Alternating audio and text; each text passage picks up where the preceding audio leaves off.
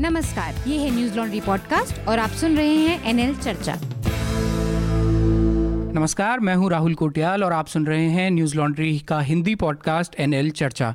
आज अतुल जी किसी कारण इस चर्चा का हिस्सा नहीं है लेकिन आज हमारे साथ कई सारे खास मेहमान हैं और संभवतः पहली बार चर्चा का पैनल में महिलाओं का प्रतिनिधित्व इतना ज़्यादा है। सबसे पहले मैं आपको अपने आज के जितने हमारे मेहमान हैं उनसे आपका एक बार परिचय करा दूँ। हमारे साथ गीता श्री जी हैं। गीता जी आपका बहुत बहुत स्वागत है। गीता जी वरिष्ठ पत्रकार हैं हिंदी में बहुत लंबे समय से काम किया है और साहित्यकार हैं। हमारे साथ सरप्रिया सांगवान हैं। सरप्रिया अभी बीबीसी हिंदी के साथ जुड़ी हैं। इससे पहले टीवी का भी उनका अनुभव है। सरप्रिया आपका बहुत बहुत स्वागत है। शुक्रिया। और हमारे साथ न्यूज़ लॉन्ड्री की रिपोर्टर चेरी अग्रवाल हैं। चेरी आपका भी बहुत बहुत स्वागत है। थैंक यू हमारी आज की चर्चा का विषय है मी टू मूवमेंट मैं एक बार बहुत संक्षिप्त में आपको इसके इतिहास के बारे में बता दूँ। पिछले साल लगभग इन्हीं दिनों अमेरिका में इसकी शुरुआत हुई थी जब वहाँ के एक बहुत बड़े प्रोड्यूसर हार्वी वाइंस्टाइन पर सेक्सुअल हेरासमेंट के आरोप लगे थे। और एलिसा मिलानो नाम की एक जो एक्ट्रेस हैं उन्होंने एक अपील ट्विटर पे की थी और उन्होंने जितने भी सेक्सुअल हरासमेंट की शिकार महिलाएँ हैं उनसे ये अपील की थी कि अगर हम अपनी अकाउंट बताते हुए मी टू साथ में ट्वीट करें हैश टैग मी टू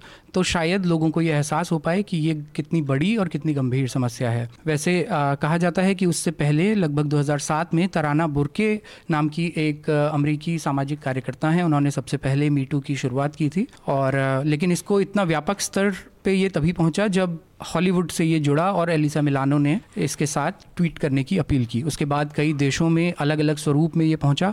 इन दिनों भारत में इसकी बहुत ज़्यादा चर्चा है। तो मैं अपने सभी पैनलिस्ट से यहीं से हम शुरुआत करना चाहता हूँ कि इसको मीटू मूवमेंट भारत का कहा जा रहा है। लेकिन साथ ही ये भी कहा जा रहा है कि अभी ये बहुत सीमित वर्ग के बहुत सीमित तबके के बीच तक ही गया है और उन्हीं की आवाज़ें हम तक पहुँच रही हैं। तो सबसे पहले गीता जी मैं आपसे शुरुआत करना चाहूँगा। आपके इस पर क्या? देखिए भारतीय समाज बहुत बंद दिमागों और बहुत संकीर्ण मानसिकता के लोगों का समाज है। यहाँ पे जो लड़कियाँ अभी बोल रही हैं, उनको पता है कि आने वाले दिनों में उनको चिन्हित किया जाएगा बैड गर्ल के सिंड्रोम से उनको उस नज़रिए से देखा जाएगा। अभी हिम्मत आने में वक्त लगेगा, लेकिन एक अच्छा साइन है ये कि जो लड़कियाँ बोल रही हैं, वो आगे आने वाली पीढ़ियों की जो लड़कियाँ हैं, जो भुगत रही हैं, जो स्त्रियाँ भुगत चुकी हैं, उनमें एक हिम्मत, एक हौसला और एक वो साहस दे रहा है ये मूवमेंट कि वो अपने खिलाफ होने वाले अन्याय को अब सहेंगी नहीं। जो अब आप लोग कह रहे हैं ना कि 20 साल पहले क्यों नहीं बोला? उस समय ना हमारे पास माध्यम था, न साहस था, और हम हैरत से दुनिया को देख रहे थे क्योंकि स्त्रियों के लिए दुनिया बीस साल पहले ही तो बहुत ज़्यादा खुली कि वो करियर बना सकी वो एजुकेशन में आ सकी उन्होंने अपने को पहचाना अपनी अस्मिता को पहचाना। तो उस समय वो अकबकाई हुई थी वो क्या करती उन्हें पता ही नहीं था। उनके घर वाले उनको नहीं समझ रहे थे उनको कर, जो कामकाज का स्थल था वो उनको नहीं समझ रहा था। तो वो हैरान सी थी गजाला हबीब को गजाला वहाब को आप पढ़िए उन्होंने यही तो लिखा है कि ना वो अपने पेरेंट्स से कह पा रही थी दफ्तर में कहा उनको महिलाओं ने नहीं सुना। हम अपनी दुनिया को उस समय एक्सप्लोर नहीं कर पाए थे। अभी जिस वक्त में हम जी रहे हैं हमने अपनी दुनिया को एक्सप्लोर कर लिया है और अब चुप रहना मुश्किल है। लेकिन बहुत सीमित दुनिया में आपने सही कहा कि अभी इंग्लिश मीडियम प्रिंट मीडिया की बातें आई हैं। अभी तो हिंदी प्रिंट मीडिया की दुनिया का खुलासा बाकी है। अभी इलेक्ट्रॉनिक मीडिया की दुनिया का खुलासा बाकी है। है। वही टीवी इलेक्ट्रॉनिक मीडिया में। सबसे अधिक खुलासा बाकी है। जहाँ पे सुंदर लड़कियाँ रखे जाने का चलन जहाँ पे लड़कियों को टैलेंट से ज़्यादा खूबसूरत होना चाहिए वाचाल होना चाहिए प्रेजेंटेबल होना चाहिए तो महिला पत्रकार को प्रोडक्ट की तरह पेश करने वाला जो सबसे बड़ा माध्यम है वो टीवी चैनल्स हैं न्यूज़ चैनल्स हैं। अभी उस दुनिया से खुलासा आना बाकी है और हम सबको इसका इंतज़ार है कि उन सब में इतना साहस हो कि देर से सही कहीं भी हो आवाज़ तो उठनी चाहिए। जी। सरप्रिया दो चीज़ें यहाँ पे एक पहले तो आपका इस पे क्या ओपिनियन है कि क्या ये अभी बहुत लिमिटेड चंक से ही आवाज़ें बाहर आ रही हैं? हम्म। और जो गीता जी ने जो बताया टीवी के बारे में कि वहाँ पे प्रोडक्ट की तरह से पेश करने का मतलब हम्म। जो चलन है उस पर क्योंकि आप टीवी में जुड़ी रही हैं आपका अपना अनुभव भी है उसके बारे में आपका क्या कहना है? राहुल पहली बात तो ये कि हम जब ये बात कहते हैं कि बहुत सीमित उससे आ रहा है सब कुछ है देखिए आप कोई भी चीज़ स्टार्ट होती है उसके बारे में हमेशा पहले यही कहा जाता है कि ये व्यापक नहीं है ये अभी बहुत कम है लेकिन कहीं से शुरुआत तो होती ही है ना हम्म, कि पहले जैसे मैं गीता जी की बात को भी आगे बढ़ाती हूँ कि जैसे वो कह रही है कि पहले सब माध्यम नहीं थे पहले उस टाइम कानून भी इस तरीके से नहीं थे। आप देखिए 2013 के बाद ही विशाखा गाइडलाइन सभी दफ्तरों पेपरों में sexual harassment at work place के लिए आई हैं 2013 में ही। और उसके बाद रेप लॉ जो निर्भया के मामले के बाद जो सारा रेप लॉ में चेंज आया वो सब बढ़ा है। मतलब इतने सारे प्रेसिडेंट इतने सालों में बने हैं कानूनों में। जैसे प्रेसिडेंट आया है कि जो किसी भी महिला का जो पास्ट सेक्सुअल हिस्ट्री है आप वो एडमिसिबल ही नहीं है। आप कोर्ट में नहीं बोल सकते कि मान लीजिए उसने पहले किसी के साथ किया है नहीं किया है ये सब नहीं है। हाँ, तो ये प्रेसिडेंट ये सब हमारे पास बीस साल पहले थे ही नहीं। और जब जब हमारे पास ये चीज़ें थी नहीं प्लेटफॉर्म नहीं था बोलने की चीज़ें नहीं थी और जब हमें मालूम है कि हमारी सुनी ही नहीं जाएगी या हम कानून में हमारे पास इसका कोई इलाज ही नहीं है हमारे पास कोई फ़ायदा ही नहीं है तो हम क्यों जाते हैं उसके पास? तो लेकिन आज क्योंकि प्लेटफॉर्म है आज क्योंकि कानून भी है आज हम थोड़ी बेहतर स्थितियों में हैं तो आज लोग बोल रहे हैं और हिम्मत से हिम्मत आते एक- संक्रामक हिम्मत से संक्रामक की तरह संक्रमण की तरह काम करेगा हिम्मत देख के दूसरे को आ रहा समझ आ रहा बिल्कुल आती है। हाँ और जहाँ तक बात है कि टीवी की टीवी में ये बात सही है कि उनको माना जाता है कि औरतों को कि वैसे तो बहुत सारा हमने देखा ही है कि कितना ज़्यादा औरतें हैं टीवी मीडिया के अंदर और एंकर्स भी हैं और सब कुछ है लेकिन रिपोर्टर्स तो बहुत ही कम है क्योंकि जहाँ पे एक्चुअल में काम करना है वो रिपोर्टर्स वहाँ नहीं है लेकिन एंकर के तौर पर बहुत सारी लड़कियाँ हैं क्योंकि वहाँ पर आपको सुंदर चेहरे चाहिए होते हैं वहाँ पर दिखना चाहिए कि लोग एक बार रुक जाते हैं और मुझे समझ नहीं आता कि वो कौन लोग होते हैं कि जो सिर्फ़ इसलिए न्यूज़ देखते हैं क्योंकि लड़कियाँ लड़कियाँ सुंदर है। मेंटेलिटी की बात है उनकी चेरी मैं आपसे भी इस बारे में जानना चाहूँगा। आपने इस पर रिपोर्ट भी किया है कि क्या ये जो इतना व्यापक है कि इसे भारत का मीटू मूवमेंट नाम दिया जाना अभी सही है? या जैसे सरप्रिया ने कहा कि शुरुआत हमेशा एक चंक से ही होती है। आपका क्या ओपिनियन है इस पे? फ़र्स्ट थिंग जो आपने एन की इन्वेस्टिगेशन की बात की थी it became a big deal because that investigation took months of time पूरी एक टीम थी जो उसकी तरफ़ काम कर रही थी and it was everything detailed it was corroborated अभी जो हो रहा है it's different from that an investigation because right now what is happening is happening on Twitter and based on Twitter allegation अब मीडिया का ये रोल रह जाएगा कि उसको फॉलो अप करें उसको कोरोबरेट करें उसको इन्वेस्टिगेट करें। मीडिया के रोल पे हम स्पेसिफिकली भी बात करेंगे कि इस पूरे दौरान कैसा रहा। लेकिन यहाँ पे मैं ये जैसे एनवाईटी की इन्वेस्टिगेशन के बाद हार्वी पे आरोप लगने और बिल्कुल पुख्ता आरोप जब लगे लेकिन मूवमेंट ने ज़ोर वहाँ पे भी मतलब अमेरिका में भी जिस तरह से ज़ोर पकड़ा वो बाद में ट्विटर पे आने के बाद ही इतना व्यापक हुआ। एन की इन्वेस्टिगेशन वो आपने बिल्कुल ठीक पॉइंट आउट किया कि वो अपनी जगह थी। लेकिन ये शायद उसका आफ्टर है जो यहाँ हो रहा है। ऐसा ही शायद एन की इन्वेस्टिगेशन के बाद वहाँ हुआ था अच्छा। यहाँ पे अलग से कोई इन्वेस्टिगेशन नहीं हुई लेकिन उसके आफ्टर तो शायद सभी जगह एक ही जैसे हुए हाँ, so यहाँ वो रिवर्स चल रहे हैं हाँ। वॉट इज़ हैपनिंग इज़ उल्टा because it began with Raya Sarkar list and then Tanushree came forward and she made her allegation and अब हम ये कर रहे हैं। बट अभी तक what I haven't seen is the media taking it forward and investigating and second thing जो सर्वप्रिया कह रही थी कि अभी इंक्लूसिविटी नहीं है। बिकॉज़ जैसे मै गीता मैम ने भी कहा कि it's restricted to a certain class a certain language a certain medium के जर्नलिस्ट के वहाँ तक लिमिटेड है which is right but I don't agree that it is only because of fear कि लोग डर रहे हैं. Because fear is not limited to certain class it is because of the economic strata it is because of your economic financial background और the social setting in terms कि आप छोटे शहर से आ रहे हैं आप बड़े शहर से आ रहे हैं क्या आपकी फैमिली की जर्नलिज्म में पहले से बैकग्राउंड है। अगर ऐसा है तो आपके पहले से कॉन्टैक्ट्स हैं। आप डरेंगे नहीं आपको पता है कि सपोर्ट है तो हम आ जाएँगे।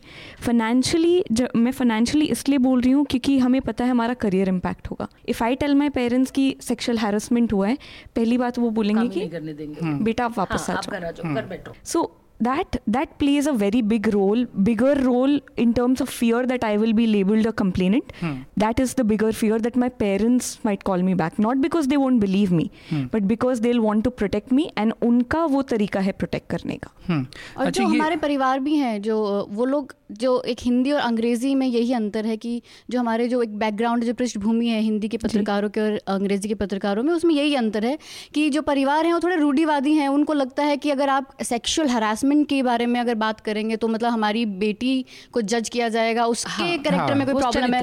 तभी शायद चरित्र हाँ उसके तो- चरित्र पे उंगली उठने लगती है तभी ये रेप को हाँ, लेकर हाँ। भी इतनी प्रॉब्लम होती थी कि लोग नहीं बताना चाहते थे रिपोर्ट ही नहीं करना चाहते थे। ये पृष्ठभूमि पृष्ठभूमि कितने कितने क्योंकि हम लोगों ने भी न्यूज़ लॉन्ड्री के लिए एक रिपोर्ट की थी जिसमें हमने हिंदी में काम करने वाली बहुत सारी महिला पत्रकारों से उनकी राय इस बारे में जानी। तो अधिकतर लड़कियों ने यही बात का रेफरेंस दिया कि हम लोग या हिंदी में काम करने वाली महिलाएँ जिस पृष्ठभूमि से आती हैं हम्म। वहाँ पे वो ऑलरेडी कई लड़ाइयाँ लड़ के वहाँ तक पहुँची होती हैं है। पहले वो घर से हम सब स्मॉल टाउन से आई हैं। हम बहुत बंद समाज और जहाँ सामंती परिवेश अभी भी कायम है। लड़कियों को सिर्फ़ इसलिए पढ़ाते हैं कि वो पढ़ लिख के अच्छे परिवार में जाएँ घर बसाएँ और उन, उनके करियर को अब सोचने लगे। तो करियर भी जो सोचते हैं वो माँ बाप चाहते हैं उनके हिसाब से करियर बने हम्म। कि जज टीचिंग में चले जाओ। माँ बाप सेफ्टी के ख्याल से ही सोचते हैं कि मेरी बेटी को जज न किया जाए सेफ़ रहे तो उसके लिए सेफ़ करियर चुनते हैं। लड़कियाँ अब अब जोखिम उठाना उठाने को तैयार हैं और वो हर फ़ील्ड में जाना चाहती हैं। वो चुनौती को एक्सेप्ट कर रही हैं लेकिन हमारा परिवार उस तरह से भी तैयार नहीं है। गजाला के मामले में यही हुआ कि उनका परिवार उनको आगरा की थी और आने नहीं दे रहे। तो वो जब उनके साथ ऐसा हुआ तो वो जाके बता नहीं पाई क्योंकि वो जानती थी बताने के कई खतरे होते हैं। अगर अपने परिवार को चूँकि हम छोटे स्मॉल टाउन में रहते हैं कस्बों में ऐसे भी लड़की जब कदम बाहर रखती है तो उसके घर वालों को बहुत सुनना पड़ता है कि इनकी लड़की भाग गई या इनकी लड़की ने ये कर लिया इनकी लड़की निकल गई भाग गई पता नहीं कितनी बातें। करियर चरित्र नाम की चीज़ सिर्फ़ स्त्रियों के लिए होता है।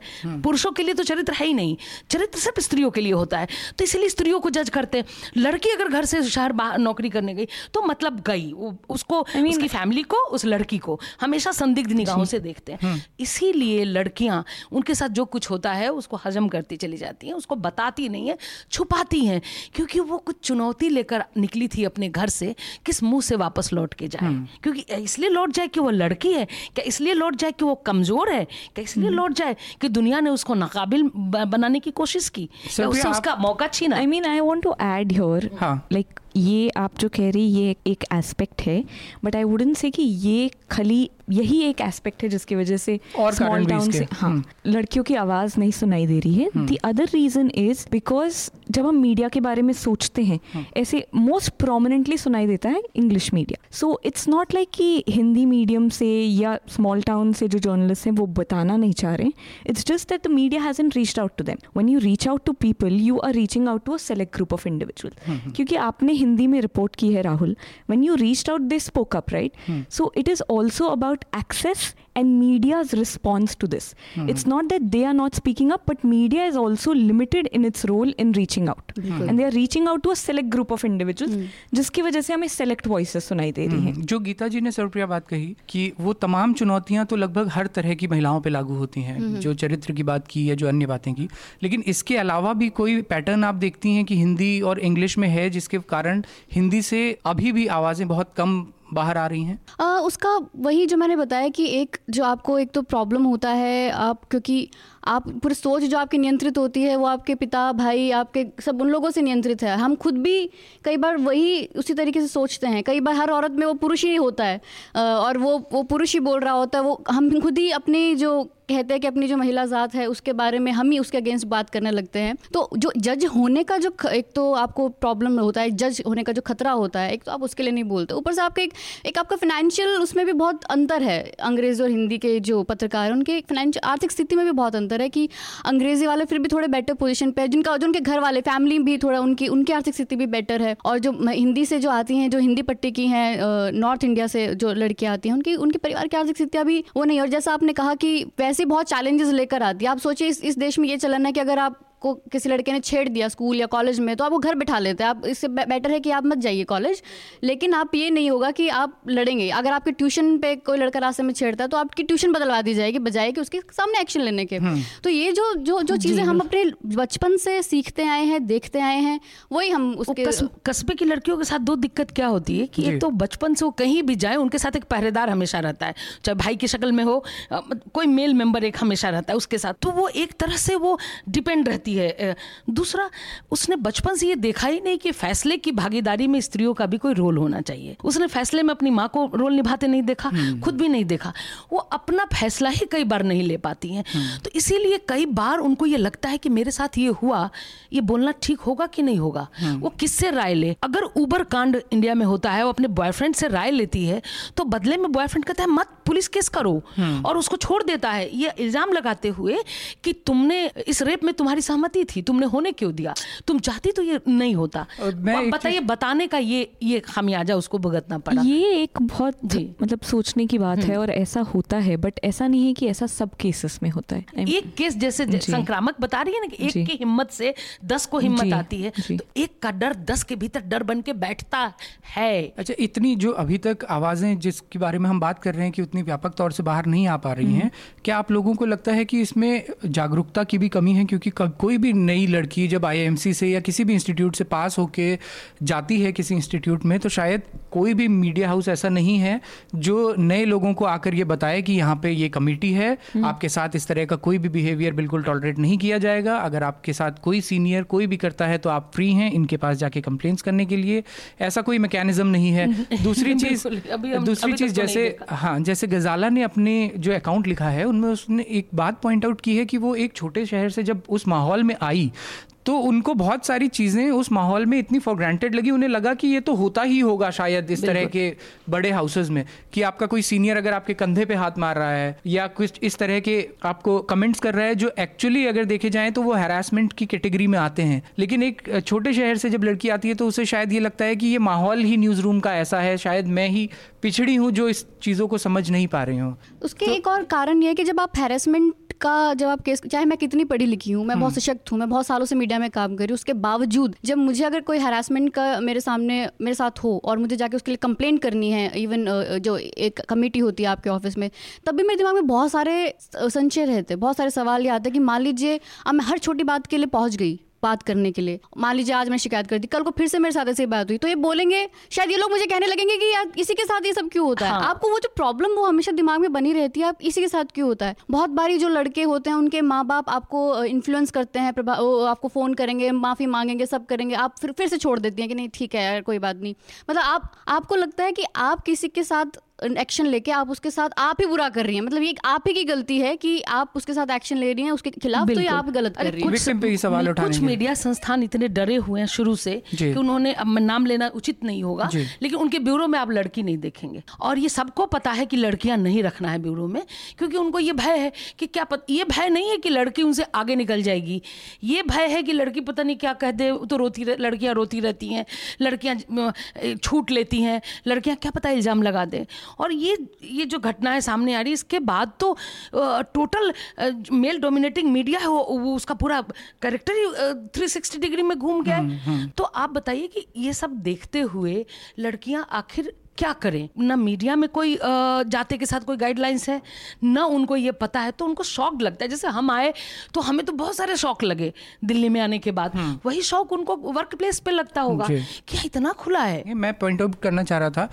अभी सरप्रिया ने जो बोला कि कंप्लेंट करने से पहले अगर कुछ हुआ भी है self-doubt आता है। हाँ जो सेल्फ डाउट आता है उसका एक बहुत बड़ा कारण क्या ये नहीं है कि हमारे मीडिया हाउसेज वो माहौल नहीं दे पाते हैं लड़कियों को जिसमें वो कंफर्टेबली खड़े होके ये बता पाए कंप्लेंट कर पाए। क्या आपका ओपिनियन है so I have two things to say about this one is definitely self doubt जो सवालात हैं and that comes from the social conditioning जिस माहौल में हमें बड़ा किया गया है एवरीवेयर चाहे वो चाय बनाना ही क्यों ना हो, कि तुमने सही बनाया है कि नहीं, पीने से पहले ही लोग बोल देंगे। That is the social conditioning which which which with we have been brought up and I agree but the second thing we also need to understand is कि हम ऐसे ब्रॉड ब्रश नहीं कर सकते कि किसी भी हाउस में नहीं है। During my reportage the different reporters from different organization that I spoke to एक ने तो मुझे बताया कि जैसे न्यू एम्प्लॉय आता है उनको मेल भेजा जाता है कि ये ये कमेटी मेंबर्स हैं ये ये प्रोसीजर है।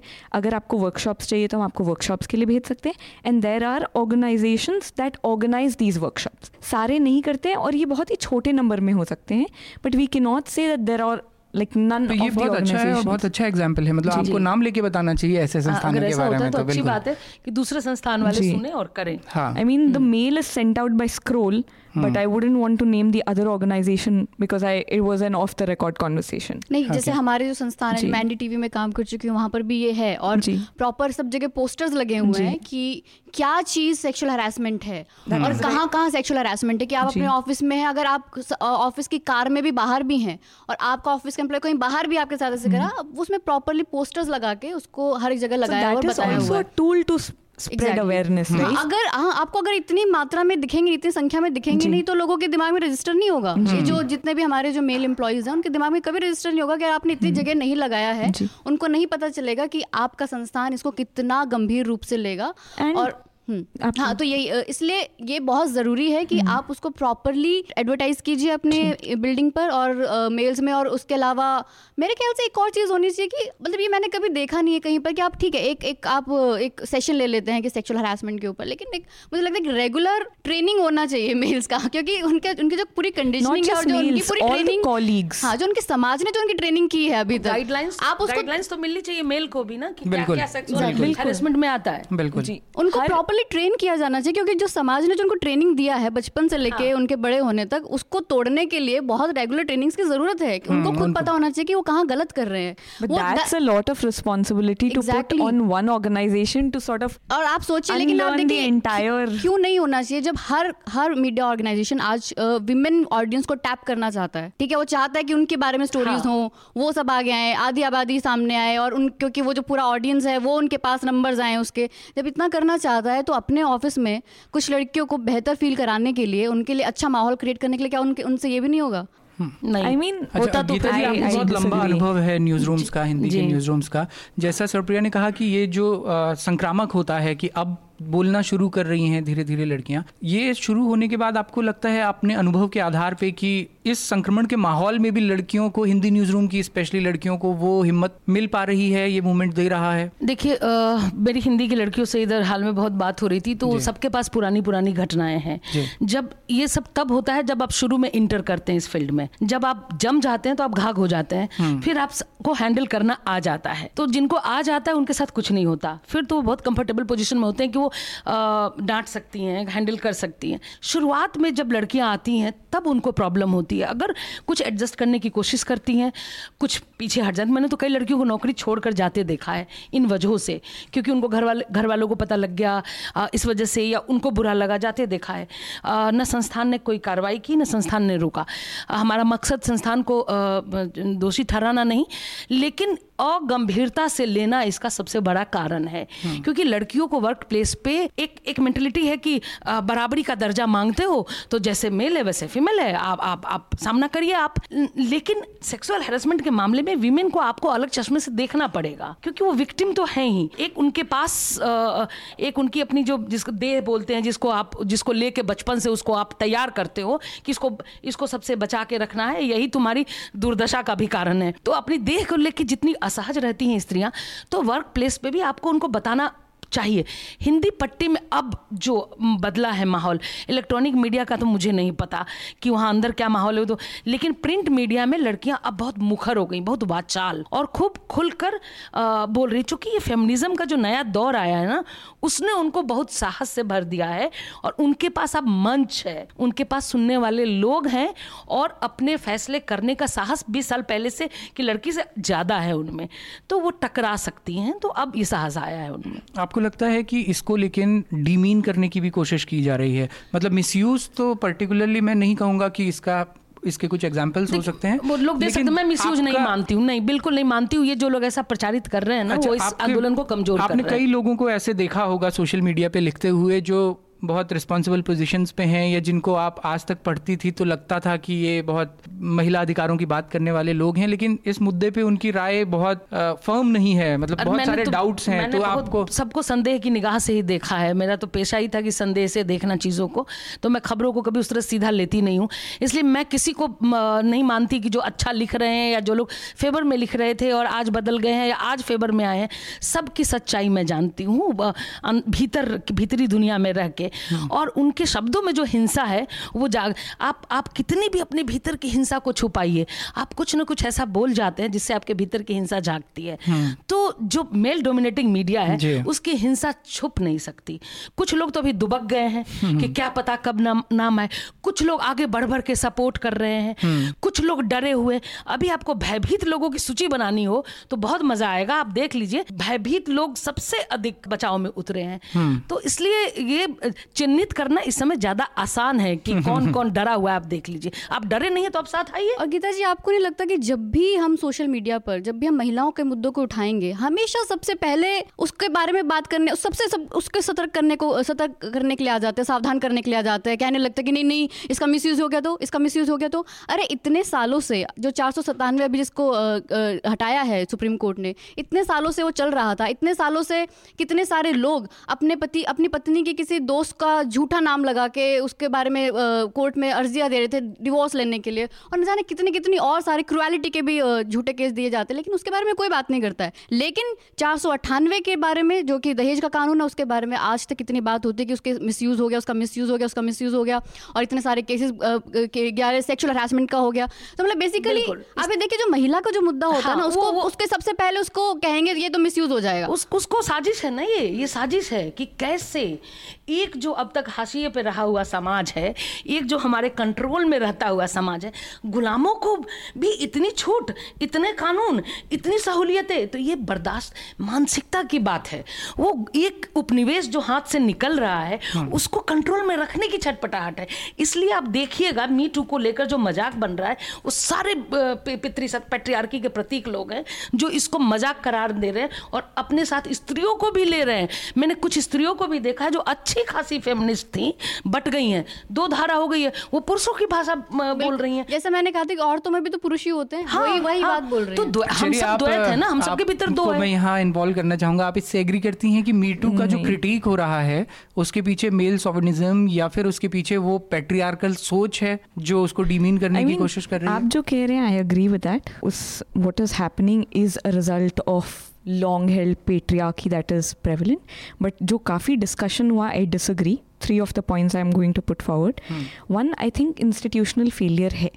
इन टर्म्स की अगर आप पोस्टर्स भी लगा रहे हैं hmm. बट खाली पोस्टर लगाने से भी that will not encourage the female employees और even the male employees if they felt harass to come forward कई बार पावर ऊपर से इतना पावर का डर होता है या आप समझ लीजिए उतना अगर क्लोज नहीं है तो you will just not want to go forward for not going forward it's not just fear it's also कि आपको लगता है बहुत ही लॉन्ग ड्रॉन प्रोसेस होगा and I just don't want to get involve एक कारण शायद ये भी है जो आपने ज़िक्र किया कि भले ही पोस्टर्स हैं लेकिन माहौल ऐसा इसलिए भी नहीं है कि डोमिनेटिंग पोजिशन पे वुमेन बहुत कम है या जो मेल्स हैं वो तो भी ऐसे नहीं हैं जो रिस्पॉन्सिबल हूँ या इन तरह के मामलों को उतने अच्छे से समझते हैं। I mean the second thing I wanted to say was जब आप अडल्ट्री लॉ के बारे में बात कर रहे थे अडल्ट्री लॉ काफ़ी प्रोग्रेसिव है। बट एक तरफ़ हम कह रहे हैं कि आप अडल्ट्री लॉ स्क्रैप कीजिए और एक तरफ़ जहाँ मिस यूज़ की बात हो रही थी एक तरफ़ we also want to club casual flirting with sexual harassment and अगली चर्चा इसी पे लाना चाह रहा था एक्चुअली मेरे से एक कदम आगे चेरी चल रही है। और मेरा यही मानना था कि अब जिस व्यापक स्तर पर ये होने लगा है हम लोग मोरालिटी में और लीगैलिटी रियलिटी में शायद कंफ्यूज होने लगे हैं। मतलब कई चीज़ें नैतिक तौर पर गलत हो सकती हैं। किसी व्यक्ति का बहुत फ्लर्ट होना बहुत सारी लड़कियों को अप्रोच ऐसे अप्रोच मतलब हैरासमेंट वाले तरीके से नहीं। वर्क प्लेस पे अगर हो रहा है मतलब कोई सीनियर अगर अपनी जूनियर एम्प्लॉय को किसी भी तरह से अप्रोच कर रहा है तो वो बिल्कुल भी एक्सेप्टेबल नहीं है क्योंकि वहाँ पे पार इक्वेशन काम करती है। Before we go into that discussion I do want to address one more aspect okay. like i mentioned three points right? Mm. the third is victimization of women. Mm. i disagree. I don't think we can put all the onus on the work place और the institution कि क्योंकि उनको victim की तरह बचपन से पाला है तो now you take the responsibility to sensitize the man and आप ये भी केयर कीजिए कि वो विक्टम्स हैं। I think then we need to put onus on us as a society कि हम अपने बच्चियों को ऐसे विक्टम्स की तरह ना पालें। I mean we need to put some responsibility on the women also कि आप विक्टम्स की तरह मत दें बिल्कुल। चेंज चेंजेस तो वहीं से होगा ना। ज़मीन से चेंज होता है ऊपर चेंज नहीं होता है। बट सारा ओनस जैसे सर्वप्रिया कह रही थी कि मेल्स हमारे ऐसे हैं जिनकी वजह से ये, ये ऐसा हो रहा है, है हाँ जो सोशल कंडीशनिंग है। So now the work place needs to sort of help them unlearn all this but I think ये इतना सारा ओनस उन पे नहीं डाल सकते हैं। मुझे नहीं बहुत बड़ा ओनस है। मतलब आप जब सेक्सुअल हरासमेंट के ऊपर सेशंस लेते हैं सब लोगों को बताते हैं तो आई थिंक इसको एक प्रॉपर एक ट्रेनिंग के तौर पर भी होना चाहिए जो हर एक जगह होता है। जैसे मान लीजिए आप हर एक इंस्टीट्यूशन में एक ट्रेनिंग होती है चाहे आप साइबर क्राइम के लिए पुलिस की ट्रेनिंग होती है या किसी hmm. और जगह पे किसी इंस्टीट्यूट में किसी और चीज़ की ट्रेनिंग होती है। तो ऐसा ही। ट्रेनिंग क्योंकि मैंने ये भी बात कही कि जब जितने मीडिया हाउस हैं वो अब एक फीमेल ऑडियंस को टैप करना चाहते हैं उनके बारे में लिखना चाहते हैं उनको सामने लाना चाहते हैं तो जब जो लिख रहे हैं उसके बारे में जो वो ही उसको लेके हिपोक्रेट हैं जो वही उसको लेके ठीक से सेंसिटाइज नहीं है तो वो वैसे भी करेंगे क्या राइट और एक मैं ये कहना चाह रही हूँ जो स्केल हम बात कर रहे हैं जिस स्केल को हम टैप करना चाह रहे हैं उतने बड़े स्केल का ओनस वर्क प्लेस पे नहीं डाल सकते हैं। ज़रूरत है they need to step up their game ज़रूरत है that they need to address their males and females employees but we can not say कि आप पूरे उनके ज़िंदगी का रिस्पॉन्सिबिलिटी आप लीजिए दोनों दोनों चीज़ें हैं चेरी। मतलब किसी हम अगर हम a हाँ बैलेंस भी और अगर हम ये कोशिश करें कि सेक्सुअल हरासमेंट को लेकर जो अप्रोच है जो सोच है हम्म। उसका कोई एक सॉल्यूशन हो सकता है तो वो संभव नहीं है। वो चाहे किसी की ट्रेनिंग हो चाहे ऑफ़िस का कोई. किस, किसी भी तरह का कदम हो। लेकिन जो जैसे सरप्रिया ने कहा कि जिस तरह की ट्रेनिंग की बात हम कहते हैं कि हम नए एम्प्लॉयज़ को ये बता सकते हैं आप क्या क्या करें उसी तरह की एक ट्रेनिंग मेल्स के लिए भी हो सकती है उसको अनलर्न करने के लिए। और यही छोटे छोटे फैक्टर्स हैं शायद जो लॉन्ग टर्म में फिर आपकी चीज़ों को आप एक दिशा में ले जाते हैं। जैसे ये मूवमेंट भी अभी चल रहा है तो ये भी अपना रोल प्ले कर रहा है कहीं ना कहीं उस अनलर्निंग में। दरअसल और, आप देखिए आज जो हम जो लड़कियाँ बैठ के यहाँ पर बात कर रही हैं जो हम इतनी इतनी जगह इतनी फील्ड्स में आज हैं वो ऐसे नहीं हो गया है। जिस जब 20-25 साल पहले 30 साल पहले जो औरतें लिख रही थी जो बोल रही थी ये उनका नतीजा है कि आज हम बैठ कर ये बात कर रहे हैं। बातें तो करते हैं, दरअसल जो ये काम है जो आज ये जो चल रहा है मीटू जिसको लोग डिमीन करने की कोशिश कर रहे हैं उसका दरअसल लॉन्ग टर्म एक इफ़ेक्ट ज़रूर होगा। और जिस तरीके से लोग डर रहे हैं जिस तरह से लोगों में ये है कि हमारे ऊपर ना लग जाए। ये सोचिए इस डर के साथ हम कब से जी रहे हैं बचपन से? उस छवि के लिए जैसे हम शुरू में गीता श्री बात कर से डर रहे हैं हम तो होने से अपने अपने चरित्र हनन को लेके उसके अपने चरित्र को लेके अपनी छवि को लेके हम शुरू से डरते आए हैं कि अरे हमारे बारे में बोल दिया जाएगा जबकि हमारे न्यूज़ रूम में भी यही होता है। सबसे यहाँ पे- चरित्र को लेकर डरती है। यहाँ पे मैं ये पूछना चाह रहा हूँ पैनल से कि क्या कुछ ऐसे भी एग्जाम्पल्स इस पूरे कैंपेन में, क्योंकि ये चला है तो वो डर का एक कारण ये भी है कि कई लोग उस हैरेसमेंट को और उस व्यक्ति के मॉरली गलत होने को, उसके नैतिक तौर पे हो सकता है वो गलत हो, उसको जज नहीं कर पा रहे हैं और उसी वो मी टू हैशटैग के साथ किसी किसी की व्यक्तिगत बात कि किसी ने किसी को आउट ऑफ़ ऑफ़िस अप्रोच किया किसी ने किसी को फ्लर्ट करने के तरीके से अप्रोच किया कोई व्यक्ति मान लिया ऐसा हो सकता है। जैसे अभी हम बात कर रहे थे कि four four ninety six adultery four ninety seven adultery कानून को अभी हटा दिया गया। अब वो बहुत लोगों के लिए अनैतिक हो सकता है। बिल्कुल, बिल्कुल। है ना कि आप आप एक्स्ट्रा मैरिटल अफेयर्स को कैसे आप लीगल घोषित कर सकते तो वो नैतिकता का सवाल उसकी लाइन हर किसी के लिए अलग अलग है। गांधी जी के लिए दूध पीना भी अनैतिक था। तो वो नैतिकता बहुत पतली लाइन पे चलती है। आपको नहीं लगता कि इस पूरे मूवमेंट में उन दोनों चीज़ों को इतना गड्ढमड कर दिया गया है कि जिनके भी नाम आ रहे हैं क्योंकि जिनके नाम आ रहे हैं उन्हें एक लार्जर पॉपुलेशन एक हैरेसर की तरह से या एक अपराधी की तरह से देख रही है। जबकि उस केस की अगर डिटेल में जाए तो हो सकता है ऐसा ना हो। उनकी नैतिकता तो उसी दिन खत्म हो गई ना जिस दिन उन्होंने इस तरह का इनडिसेंट प्रपोजल दिया होगा किसी स्त्री को। उसके एक्सप्लाटेशन की तरफ़ बढ़े होंगे उसके फ्लड की तरफ़ बढ़े होंगे। जब स्त्री एक बार नो कह देती है तो और आप उसको यस समझ लेते हैं नैतिकता तो उसी समय खत्म हो जाती है ना। मेरा कहने वो तो वो मेरे कहने का मतलब ये है कि अपराध करने में और किसी को अप्रोच करने में। राहुल, मैं बिल्कुल सहमत अप्रोच नहीं है अपराध। हाँ। नहीं लेकिन इस, इस मामले है। में ऐसा भी हो रहा है कि किसी ने कहीं आउट ऑफ़ ऑफ़िस कहीं किसी को अप्रोच किया ऐसा, ये ऐसा आपको लग रहा होगा। को नहीं ऐसा आपको लग रहा होगा। देखिए क्या एक्सपीरियंस अप्रोच करने का तरीका अगर गलत हो तो आप मौखिक अप्रोच करते हैं। एक आप किसी को दबोच कर अप्रोच करते हैं। नहीं, वो तो दोनों की नैतिकता हाँ, में अंतर होगा। नैतिकता नहीं, वो तो अगर आपने किसी को बहुत घटिया तरीके से अप्रोच किया होगा तो वो नैतिक नहीं वहाँ वो नैतिक नहीं है। लेकिन अगर आपने शब्दों से किसी को अप्रोच कहना चाह रहे हैं कि वो भेद नहीं कर पा रहे हैं इस मैटर में? मतलब मुझे लगता है कि ये बात सही है। मैंने भी ऐसे बहुत सारे केसेस सोशल मीडिया पे देखे हैं जो लोग जो कुछ कुछ लोगों को नहीं समझ आ रहा कुछ लड़कियों को नहीं समझ आ रहा है कि मतलब जिसने आपको इनबॉक्स में आके हाय हेलो हाय हेलो तीन चार बार कह दिया तो that is not an harassment मतलब सेक्सुअल हरासमेंट नहीं है। ये हरासमेंट हो सकती हाँ, है। मैं वही कि हाँ। लेकिन ऐसी लड़कियाँ भी इस दौर में मतलब उन्हें ये लग रहा है कि शायद मेरे हाँ। साथ भी ये हरासमेंट हुआ हाँ है तो उनको भी ये हाँ। उनके लिए भी अवेयरनेस की ज़रूरत है कि भाई लीगली क्या सेक्सुअल हरासमेंट है क्या हरासमेंट है सिर्फ़ हरासमेंट भी हो सकता है ना कि आपको कोई बार बार बार बार बोल रहा है हाय हेलो हाय हेलो आपको नहीं बात करनी है आप आप आप उसको जवाब नहीं दे रही है तो उसको समझ जाना चाहिए कि भाई वो नहीं जवाब देगी। तो आप बार बार फिर भी उसको बोले जा रहे तो हरासमेंट है।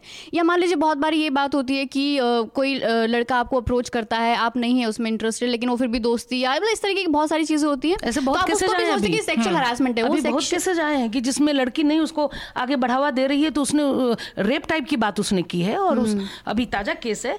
तो ऐसा तो फेसबुक पे मेरे ख्याल से जो social लड़कियाँ हो रहे उन्हें भी ये चीज़ समझनी चाहिए कि जो लीगल जो सेक्सुअल हरासमेंट है जो प्रॉपरली गाइडलाइंस बताई हुई है जो प्रॉपरली बताया हुआ है रेप लॉ में कि क्या सेक्सुअल हरासमेंट है उसको देखें और फिर बात करें। हाँ। आप अपने अनुभव जो साझा कर सकती हैं लेकिन हर एक चीज़ को आपकी शंका जायज़ है कि वो उसमें उस तरह की चीज़ें भी आ रही हैं। इसलिए भी मैं हाँ, इसलिए भी ये हाँ। बात कहना चाह रहा था क्योंकि जिस समय मीटू का दौर चल रहा है उस समय देखिए इनमें से क्योंकि बहुत सारे मामले ऐसे हैं जिनमें कोई लीगल कंप्लेंट फ़ाइल नहीं हुई है या नहीं होगी? नहीं होगी महिलाओं ने अपने अनुभव हाँ, बताए हैं और हम इस लिहाज से भी उनको नहीं आंक सकते कि अगर एफ़ नहीं नहीं कर रही तो, हैं हाँ, सबूत नहीं दे रही हैं हाँ। तो उनको डिक्रेडिट करने ये भी मैं बिल्कुल नहीं कह रहा हूँ। लेकिन मेरे कहने का मतलब ये है कि इस पूरे दौर में जिन लोगों के नाम सामने आ रहे हैं उनमें से हो सकता है किसी के व्यक्तिगत अनुभव उस व्यक्ति के साथ में सही नहीं रहे हों। हालाँकि वो हैरेसमेंट की श्रेणी में भी ना आता हो लेकिन उस व्यक्ति का नाम इस तरह से अगर ले लिया गया उस व्यक्ति के नाम के साथ में अपनी मीटू हैशटैग के साथ में उसका नाम लिया गया तो लोगों के बीच में वो छवि उसकी वही रहेगी। ऐसे एक हैरेसर के तौर पे उसकी छवि ये ऐसा हो अभी तक एक भी केस नहीं आया है ये आपके भीतर का आपको आशंका है एक डर है कि ऐसा हो सकता है कि उसकी छवि मैं नाम लेके एक्चुअली हाँ, नहीं बताना हाँ, चाह रहा हूँ लेकिन ऐसे केसेस हैं। मैंने भी केसों की सारी स्टडी की है उनका मामला देखा है।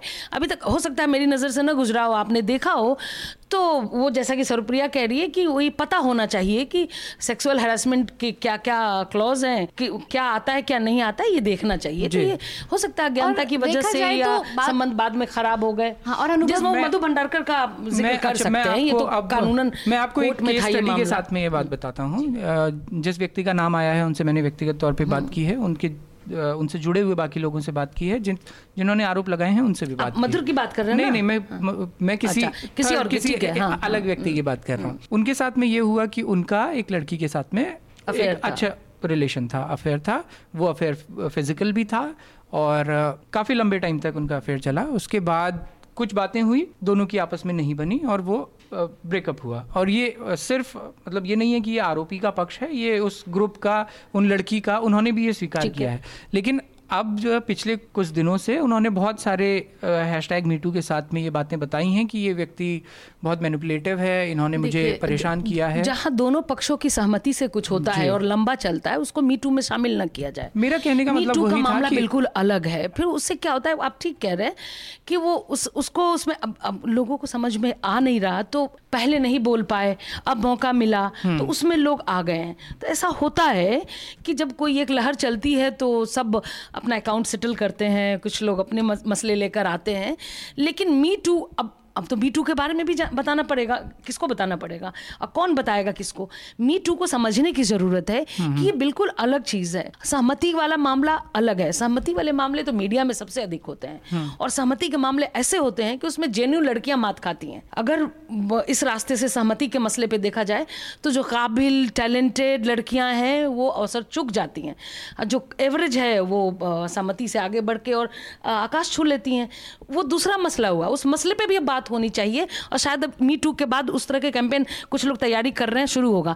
लेकिन मी टू में उसको घुसाना नहीं चाहिए। देखिए, राहुल, मैं भी सहमत हूँ आपसे। जो भी ये इतना बड़ी जो चीज़ हो रही है इतना बड़ा मूवमेंट है तो इसमें कोलेट्रल डैमेज ज़रूर होगा, है ना? आप उससे आप उससे इनकार नहीं कर सकते वो किसी भी जगह होता ही है किसी भी मूवमेंट के साथ। लेकिन आप ये देखिए इसका फ़ायदा क्या हो रहा है। ठीक है मैं कभी sexual harassment at work place की विक्टिम नहीं रही हूँ लेकिन स्टिल आप जब आप अपने वर्क प्लेस पर जाते हो तो आप एक अलग तरीके की हिम्मत और अलग तरीके की एक कॉन्फिडेंस महसूस कर रहे हैं कि जो क्योंकि जो जो डर मैंने लोगों में देखा है बिना और जैसे जिस तरीके से बचाव कर रहे हैं लोग एक उनके ऊपर इल्ज़ाम भी नहीं लेकिन किसी और पुरुष का वो अपने आप ही बचाव कर रहे हैं कि नहीं नहीं ये ऐसा हो गया तो वो झूठ हुआ तो वो वैसा हुआ तो।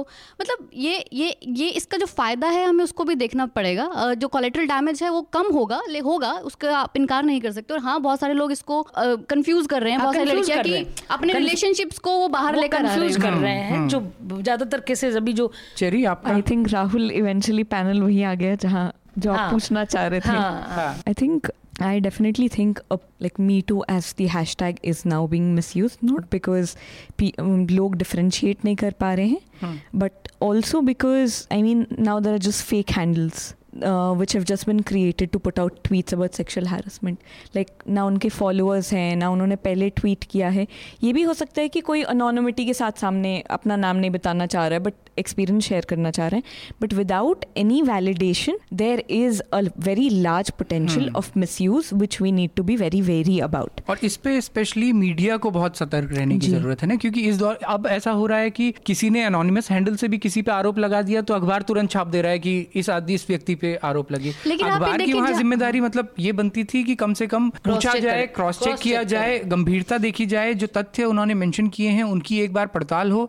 लेकिन ऐसा बहुत कम मीडिया को बहुत जल्दी है बेचने की। लेकिन आप, ये देखिए कि इसका जो सब लोग कह रहे हैं कि लीगली आप जाइए ऐसा करिए वैसा करिए आप सोचिए किसी एक मंत्री पे अगर सात लड़कियों ने उसके ऊपर इल्ज़ाम लगाया है हो गए आज सुबह हाँ, तक। नौ हो गए हैं हाँ। तो मतलब आप उसके बारे में कर क्या रहे हैं। मैं नहीं कह रही कि आप अपना दिमाग खुला रखिए आप स्वतंत्र हैं ये समझने के लिए कि ये सच है नहीं है झूठ है जो भी है ज़रूरी नहीं कि आप तभी तुरंत उसके ऊपर अपना प्रतिक्रिया दें।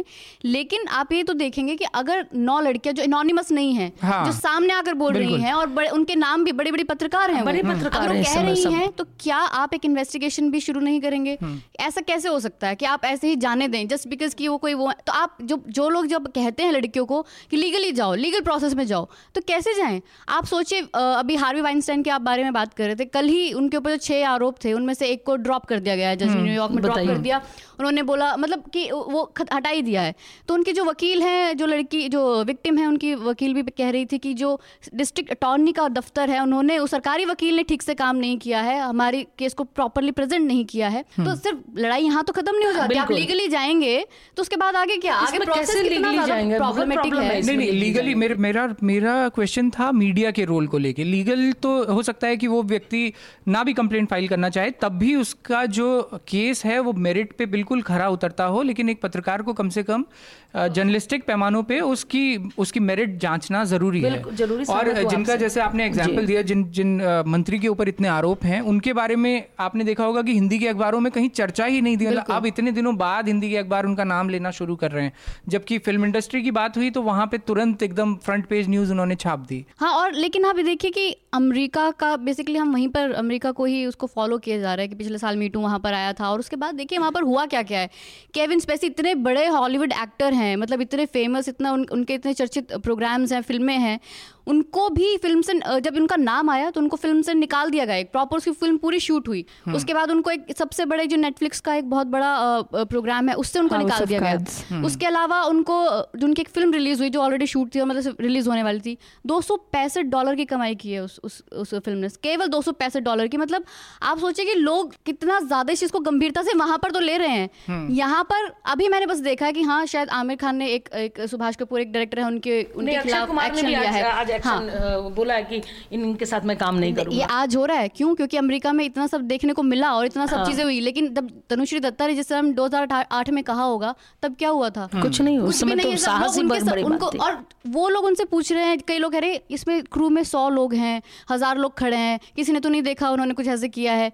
किसी का बैड टच वो लड़की बताएगी ना कि ये जो टच है ये जो मुझे किया गया है, वो ठीक नहीं- हाँ वो मुझे ठीक नहीं लगा।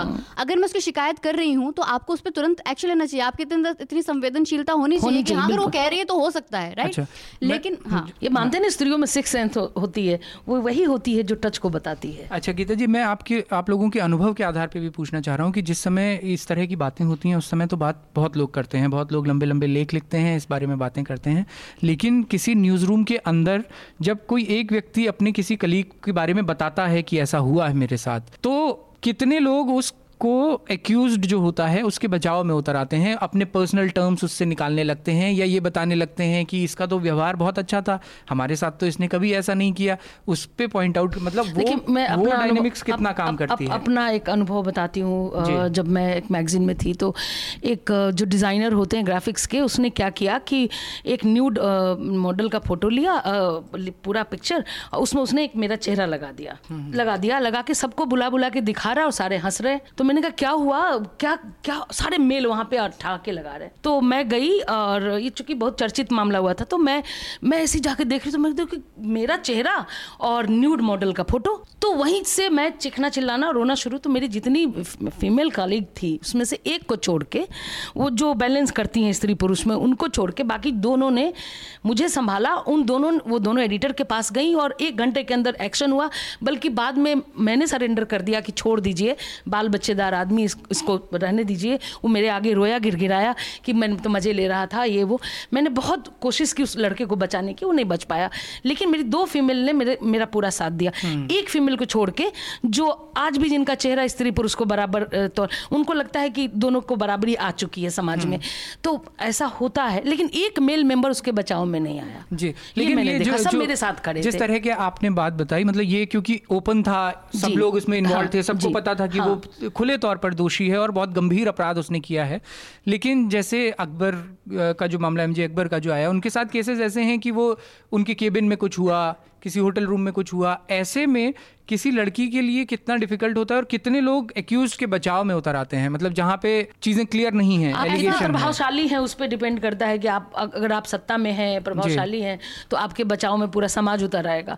आपकी कोई औकात नहीं है तो आपकी आपके बचाव में आपका परिवार भी आपका साथ नहीं लेकिन जो न्यूज़ रूम में हाँ। है। मुझे लगता है कि न्यूज़ रूम में ज़रूरी नहीं कि आप सिर्फ़ प्रभावशाली हैं तो ही आपके बचाव में लोग हम्म। आते हैं।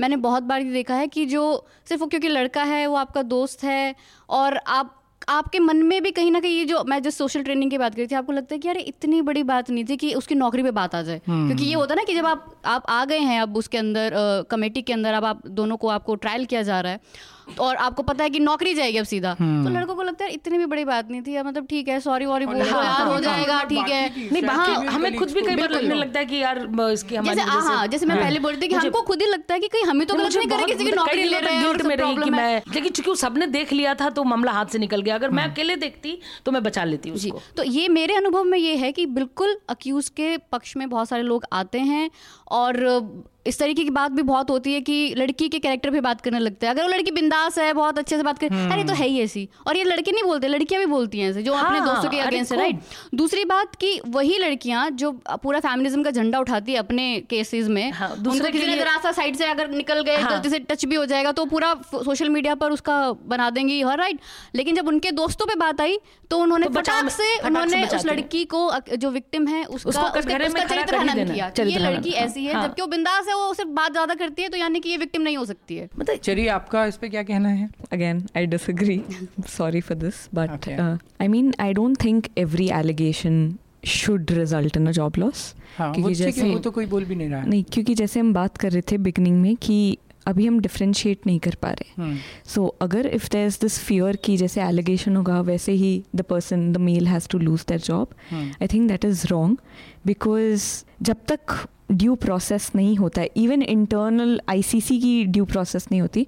तब तक it like it's not fair अगर जॉब लॉस अगर जॉब लॉस नहीं होगा तो फिर अकबर को भी कुछ नहीं होना चाहिए। ऐसा नहीं होता है। जॉब लॉस नहीं होता है। आप 90 डेज़ के अंदर अंदर आप अपनी कंप्लेंट लिख सकते हैं। 90 डेज़ में आपको कंप्लीट करना होता है। उसमें पूरा ड्यू प्रोसेस है।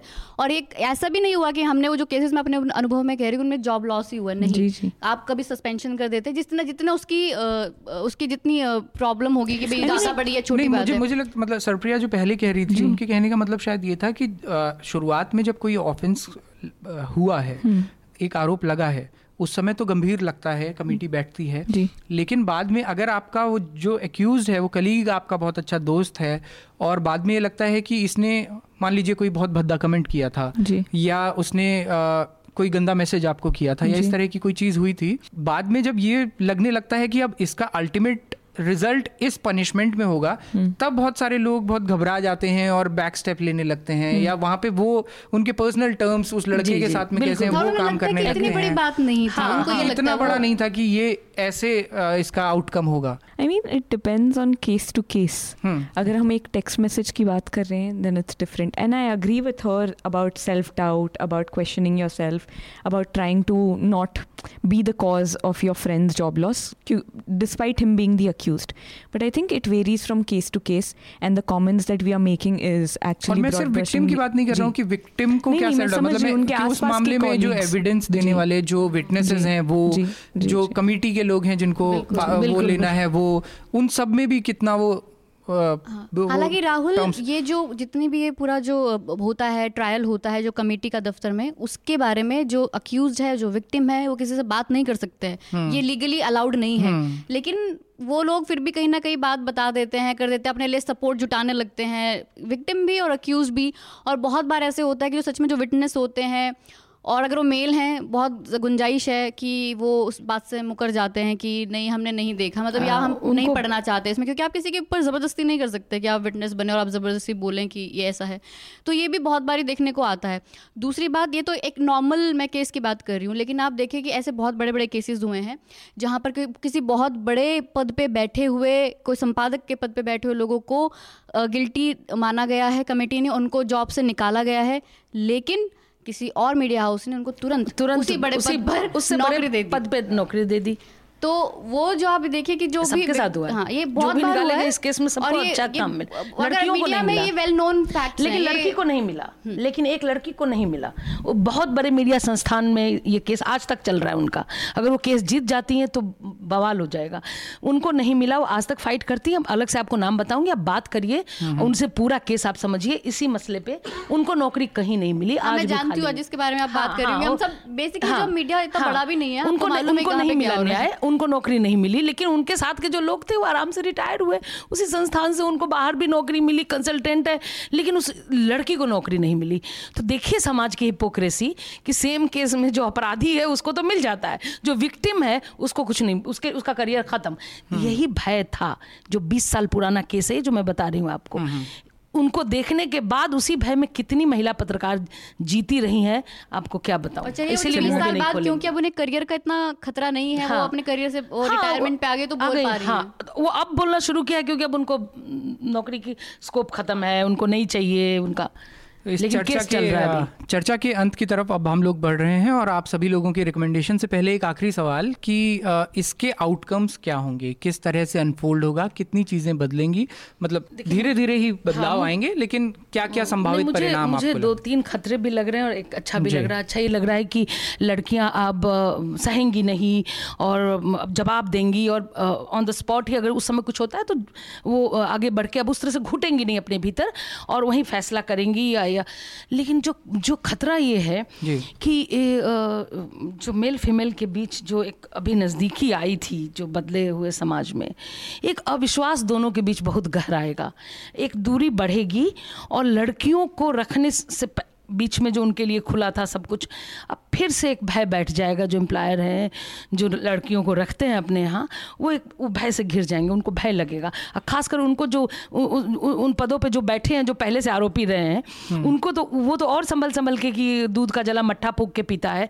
तो लड़कियों को अवसर ऐसे भी धीरे धीरे मीडिया में खासकर मैं हिंदी में देख रही हूँ कि हायर पोजिशन के लिए लड़कियों को एक ग्लास सीलिंग है। वो टकराती हैं वहाँ से वापस लौट आती हैं तो ऊपर बढ़ती नहीं है। आप मृणाल मृणाल जी के बाद आप देख लीजिए एक भी हिंदी मीडिया में एडिटर मिल जाए आपको। और ऐसा नहीं कि डिजर्व नहीं करती एक से एक मैं दस नाम गिना सकती हूँ जिन्होंने घिस के काम किया और जिनको वो जगह मिलनी चाहिए नहीं मिल रही। और इसलिए आप देखिए न्यूज़ रूम में ये हालत होती है कि ऐसे ही एडिटर्स के नाम पे कोई भी किसी भी वक्त बोल देता है कि क्योंकि जस्ट बिकॉज़ वो विमेन है अरे उन्हें कुछ नहीं आता है। हाँ। ना ये ये साफ़ है ये सच बात है मैंने भारतीय समाज फीमेल बॉस को बर्दाश्त करने लायक बना ही नहीं है क्योंकि घर से शुरुआत होती है ना तो जब घर में फीमेल बॉस नहीं है पितृ मातृ सत्तात्मक समाज नहीं है पैट्रियार्की है तो नौकरियों में भी फीमेल बॉस कहाँ से? शुरू हमारा लालन पालन पठन पाठन और जो अपब्रिंगिंग और जिसको कहते हैं कंडीशनिंग तो घर से होती है। तो घर से बदलाव की बात वो कह रही थी चेरी बहुत अच्छी बात कर रही थी कि वहाँ से चेंजेस तो वो वो ठीक कह रही थी कि वो चेंजेस वहाँ से चाहिए। तो इसीलिए करियर में भी नौकरियों में भी जो फीमेल के आगे बढ़ने के जो मार्ग में रोड़े हैं बाधा है उसको समझने की ज़रूरत है कि इस मामले के बाद इस तरह के केसेस के बाद एक डिस्टेंस आएगा एक उनको अवसर कम मिलेंगे और वो थोड़ा पीछे और चली जाएँगी और मेल फीमेल के बीच एक अविश्वास गहराएगा जो मुझे आपका क्या मानना है? अ, मेरा भी थोड़ा इन्हीं से अ, मानना है जो गीता जी कह रही हैं कि पहले ही वर्ल्ड इकोनॉमिक फोरम की रिपोर्ट है कि पहले ही जो सबसे बड़े पदों पर सिर्फ़ एक प्रतिशत कंपनियाँ हैं जो बड़े पदों पर औरतों को रखती हैं। तो ये साफ़ बात है कि हाँ जैसे कि कहा जाता है कि कोई शादीशुदा लड़की है जो अभी जिसकी शादी हुई है उसको भी नौकरी पर लोग कमी रखते हैं क्योंकि उनको लगता है कि पेटर्निटी नहीं मेटर्निटी लीव ले लेगी लेगी छः महीने ले लेगी।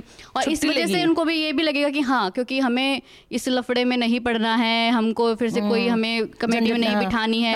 हो सकता है ऐसा होगा लेकिन मुझे स्त्रियाँ झंझट तो लेकिन फिर भी मुझे ऐसा लगता है कि अब लड़कियाँ इंडिस्पेंसिबल है। आप ऐसे नहीं कर सकते कि आप किसी को भी हायर नहीं करेंगे और नहीं इतना भी नहीं हो सकता है। करना तो पड़ेगा ही लेकिन हाँ एक जो दूरी ज़रूर हो सकती है कि हो सकता है कि मेरे कोई आ, कोई हमारे मेल सीनियर अपने मेल साथियों के साथ ज़्यादा कंफर्टेबल हो बजाय कि मेरे या किसी और अपनी लड़की टीममेट के। तो ये हो सकता है लेकिन फिर भी मुझे लगता है कि साहस के नाम पे या हिम्मत है उसकी वजह से और एक जो डर लोगों में बैठा है जो होना चाहिए था क्योंकि बदलाव दो ही तरह से आ सकता है। तो आप मानसिकता बदल दीजिए या लोगों में डर बिठा दीजिए ठीक है? तो वो जो आ गया है तो मुझे लगता है कि लॉन्ग टर्म में इसका बहुत अच्छा ही इफ़ेक्ट होगा जो मीटू कैंपेन चला है। और जिस तरीके से उसके ऊपर लोग अपनी प्रतिक्रिया दे रहे हैं जैसे बॉलीवुड में भी लोगों ने किस तरीके से एक्शन लेना स्टार्ट किया इसके खिलाफ और लोग थोड़े और संवेद सभी संवेदनशील तो हो जाएँगे। लेकिन सौ लोग हो जाएँगे। जैसा कि वही हम्म। होता है कि धीरे धीरे जो चेंज हाँ, आता है। धीरे धीरे तो कमी आएगी। हम्म। कमी आएगी। चेरी? आई थिंक जो गीता जी और सर्वप्रिया दोनों कह रही हैं दैट इज़ अ रिस्क कि that might happen but my hope is that we don't go to steps back towards this mistrust between both the genders my hope is that this me too movement which does require अभी initial stages में तो वो उतना clarity नहीं है, वो clarity आएगी. And my hope is that आगे जाके बिकॉज़ ऑफ़ दिस मूवमेंट वो कॉन्सेंट पे जो कंसेंट का इतना जो ग्रे एरिया है वो क्लियर होगा। And rather than mistrust people will become more open about talking about what I perceive और what you perceive as sexual harassment and are able to talk and make relationships that are not based on this grey area and probably might not come to bite us back. Also second thing मुझे एक चीज़ काफ़ी problematic लगी जब हम discuss कर रहे थे। I was just thinking because I don't have my own stand on that हम बात कर रहे थे कि this fear that we have been living with since we were brought up it's the same fear that the men the are facing. हाँ it's the same fear that man are facing right now with the me too movement कि कौन किसका नाम आ जाएगा but I mean as women और just as part of a society do we want are we that vindictive that whatever we've experienced we want the other gender to experience that? I mean if that is the case then we as a society need a lot more thinking and reflection. जवाब इस मुझे लगता है कि आप ऐसे किसी को कैसे सेंसिटिव बना सकते हैं कैसे सेंसिटाइज कर सकते हैं जब तक वो चीज़ खुद महसूस नहीं कर लेता है। हो सकता है कि मतलब ये सही तरीका नहीं है ये आइडियल तरीका नहीं है लेकिन अगर उनको कहीं से भी महसूस हो रहा है और आप ये बता रहे हैं कि देखिए ये चीज़ हमें भी महसूस करनी पड़ी थी तो हो सकता है। आप कितने आप एक लड़की होने के नाते बहुत ज़्यादा उन लोगों के साथ ज़्यादा रिलेट कर पाते हैं जो आप ही की तरह जो और बाकी चाहे हाशिए के लोग हैं जो बहुत ज़्यादा उसमें उस, आज़ादी से नहीं रहे हैं जिनके ऊपर बहुत सारे नियम किए लागू किए गए उनके ऊपर नियम थोपे गए तो आप उनके साथ ज़्यादा रिलेट इसलिए कर पाते क्योंकि आप भी वो कहीं से कहीं कहीं ना कहीं महसूस कर पाते कि हम भी भाई उसी एक नियम में उसको थोपे गए नियम में रहे हैं हम पे भी उसी तरीके से कहा गया कि आप ये करिए ये नहीं करिए। तो मुझे लगता है कि हाँ अगर आप सेंसिटाइज करने का एक बहुत अच्छा तरीका है कि जब लोग खुद ये महसूस करने लगे कि हाँ यार हमारे साथ भी हो सकता है। ठीक है क्योंकि हमने भी वो महसूस किया तभी हम भी तो ऐसे ही चल रहे थे ना। हम भी तो उसी छवि में चल रहे थे। हम भी तो इसी तरीके से आदर्श लड़की बनने की कोशिश कर रहे थे क्योंकि हमें डर था कि भाई हमारी छवि खराब हो जाएगी। तो क्यों नहीं मेल आदर्श पुरुष क्यों नहीं बन सकता? अगर उसको डर है कि नहीं भाई मेरी छवि खराब हो जाएगी। हम्म। तो मेरे ख्याल से सही तरीका है। मुझे भी पर्सनली मुझे पॉजिटिव ज़्यादा लगते हैं इसके क्योंकि तीन चार चीज़ें हैं जिनकी वजह से मुझे लगता है कि पॉजिटिव आउटकम्स होंगे। एक तो बहुत सारे लोग बहुत सारे ऑर्गेनाइजेशन पहले तो जहाँ पे विशाखा कमेटी जिन लोगों को पता नहीं था जिन लोगों को work place sexual harassment at work place act के बारे में नहीं पता था वो लोग खोल खोल के पढ़ रहे हैं उसके बारे में देख रहे हैं। कई संस्थान ऐसे भी होंगे जहाँ अब कमेटी बनना शुरू हुई होगी और बन रही होगी। बन रही है थोड़ा सा इसके बारे में जागरूकता और, और होगी तो मुझे लगता है तो कि एम्प्लॉइज विल क्वेश्चन क्यों नहीं है? तो इसी के साथ हम अपनी चर्चा को आ, समाप्त करते हैं। उससे पहले आप लोगों के रिकमेंडेशंस गीता जी आप क्या रिकमेंड करना चाहेंगे हमारे श्रोताओं को? आ, एक किताब और एक छोटी सी फ़िल्म जी। पहले किताब। और संयोग है कि मुझे अंदाज़ा नहीं था कि दोनों एक दूसरे से जुड़े हुए हैं। मैं वरिष्ठ पत्रकार हैं हेमंत शर्मा हम्म। अयोध्या के ही रहने वाले युद्ध में अयोध्या उनकी किताब पढ़ रही हूँ इन दिनों। उसमें उस दिन छः दिसंबर 1992 को क्या हुआ था उसका पूरा खाका है।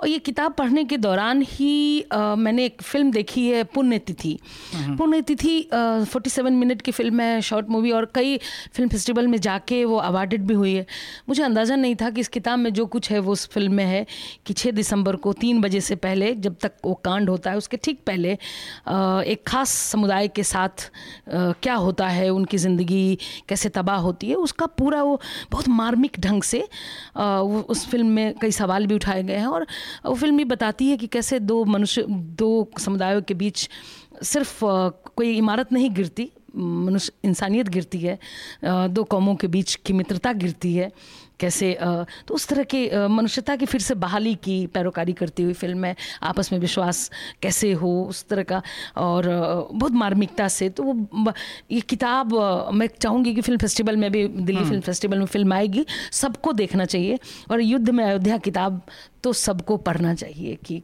हमारा समाज हमारी हमारा समाज उस वक्त या अभी कितना बदला कैसा था वो समझ में आता है। uh, मैं एक किताब रेकमेंड करना चाहूँगी। uh, कृष्ण कुमार की लिखी है चूड़ी बाज़ार में लड़की। हाँ तो। वो जब पढ़ी मुझे भी किसी ने रेकमेंड की थी मेरे ही ऑफ़िस में और एक मेरे पुरुष वरिष्ठ पत्रकार ने ही मुझे उसको रेकमेंड किया था और मेरी बहुत जो मेरी सोच है उससे बहुत ज़्यादा क्लियर हुई। थोड़ी भाषा एकेडमिक है उसकी लेकिन फिर भी वो ज़रूर आप हाँ लेकिन वो पढ़ के आपकी बहुत चीज़ें क्लियर हो सकती हैं what is it about it's about female मतलब लड़कियों के जो बचपन से लेके उनके जवानी तक या जब तक भी शादी तक कैसे उनको कंडीशन किया जाता है? क्यों वो मैथ्स में कमज़ोर होती हैं? क्यों वो इंजीनियरिंग में नहीं जाती हैं? मतलब बहुत सारे जो सवाल आपको लगता है महिलाओं को लेके वो बहुत किताब उसके बारे में बताया गया है। मेरा रिकमेंडेशन है एक पॉडकास्ट स्लेट uh, का पॉडकास्ट है लेन मी और your ears it is about Shakespeare के काम पे उनके जो ग्रेटेस्ट प्लेज हैं उनके बारे में है but what it looks at is कि पोलिटिकल सिनारियो उस समय का कैसे शेक्सपियर का वर्क डिफाइन किया वो पोलिटिकल सिनारियो ने और हम्म। अभी के पोलिटिकल सिनारियो में क्या पैरेलल्स हैं तो काफ़ी अच्छा पॉडकास्ट है uh, मेरे दो रिकमेंडेशन इस बार हैं और uh, एक तो न्यूज़ लॉन्ड्री पे न्यूज़ लॉन्ड्री इंग्लिश में आज ही एक आर्टिकल पब्लिश हुआ है। तो मैं क्योंकि हमारा पूरा डिस्कशन मीटू से रिलेटेड था तो इस आर्टिकल का टाइटल है everything you wanted to know about sexual harassment at work place ये ज़रूर पढ़ा जाना चाहिए स्पेशली जो लोग मीडिया में काम करते हैं उनके लिए बिल्कुल आप शेयर कीजिएगा। और दूसरा मेरा रिकमेंडेशन है एक फ़िल्म जो एक पर्शियन फ़िल्म है उसका नाम है stoning of Soraya power dynamics कैसे काम करता है और महिला पुरुष के जो dynamics and male dominated societies कैसे काम करती हैं, वो इतनी मार्मिक तरह से उसमें एक जर्नलिस्ट के हवाले से दिखाया गया है। मतलब मैं आमतौर पर इतना भावुक नहीं होता हूँ वो एकमात्र ऐसी फ़िल्म है जिसे देख के मैं रोया पहली बार और आखिरी बार। तो वो ज़रूर देखी जानी चाहिए। और इसी के साथ हम आज की चर्चा को समाप्त करते हैं लेकिन उससे पहले एक अपील कि आप लोग न्यूज़ लॉन्ड्री को सब्सक्राइब करें क्योंकि आप लोगों के समर्थन से जो मीडिया खड़ा होगा वो आपकी बात ज़्यादा करेगा। और न्यूज़ लॉन्ड्री को सब्सक्राइब करें या ऐसे किसी भी मीडिया को सब्सक्राइब करें जो कि स्वतंत्र तौर से काम करता हो। शुक्रिया। और आप सभी लोगों का शामिल होने के लिए बहुत बहुत शुक्रिया शुक्रिया आपने भी मौका दिया। न्यूज़ लॉन्ड्री के सभी पॉडकास्ट ट्विटर आई और दूसरे पॉडकास्ट प्लेटफॉर्म पे उपलब्ध हैं। खबरों को विज्ञापन के दबाव से आज़ाद रखें। न्यूज़ लॉन्ड्री को सब्सक्राइब करें।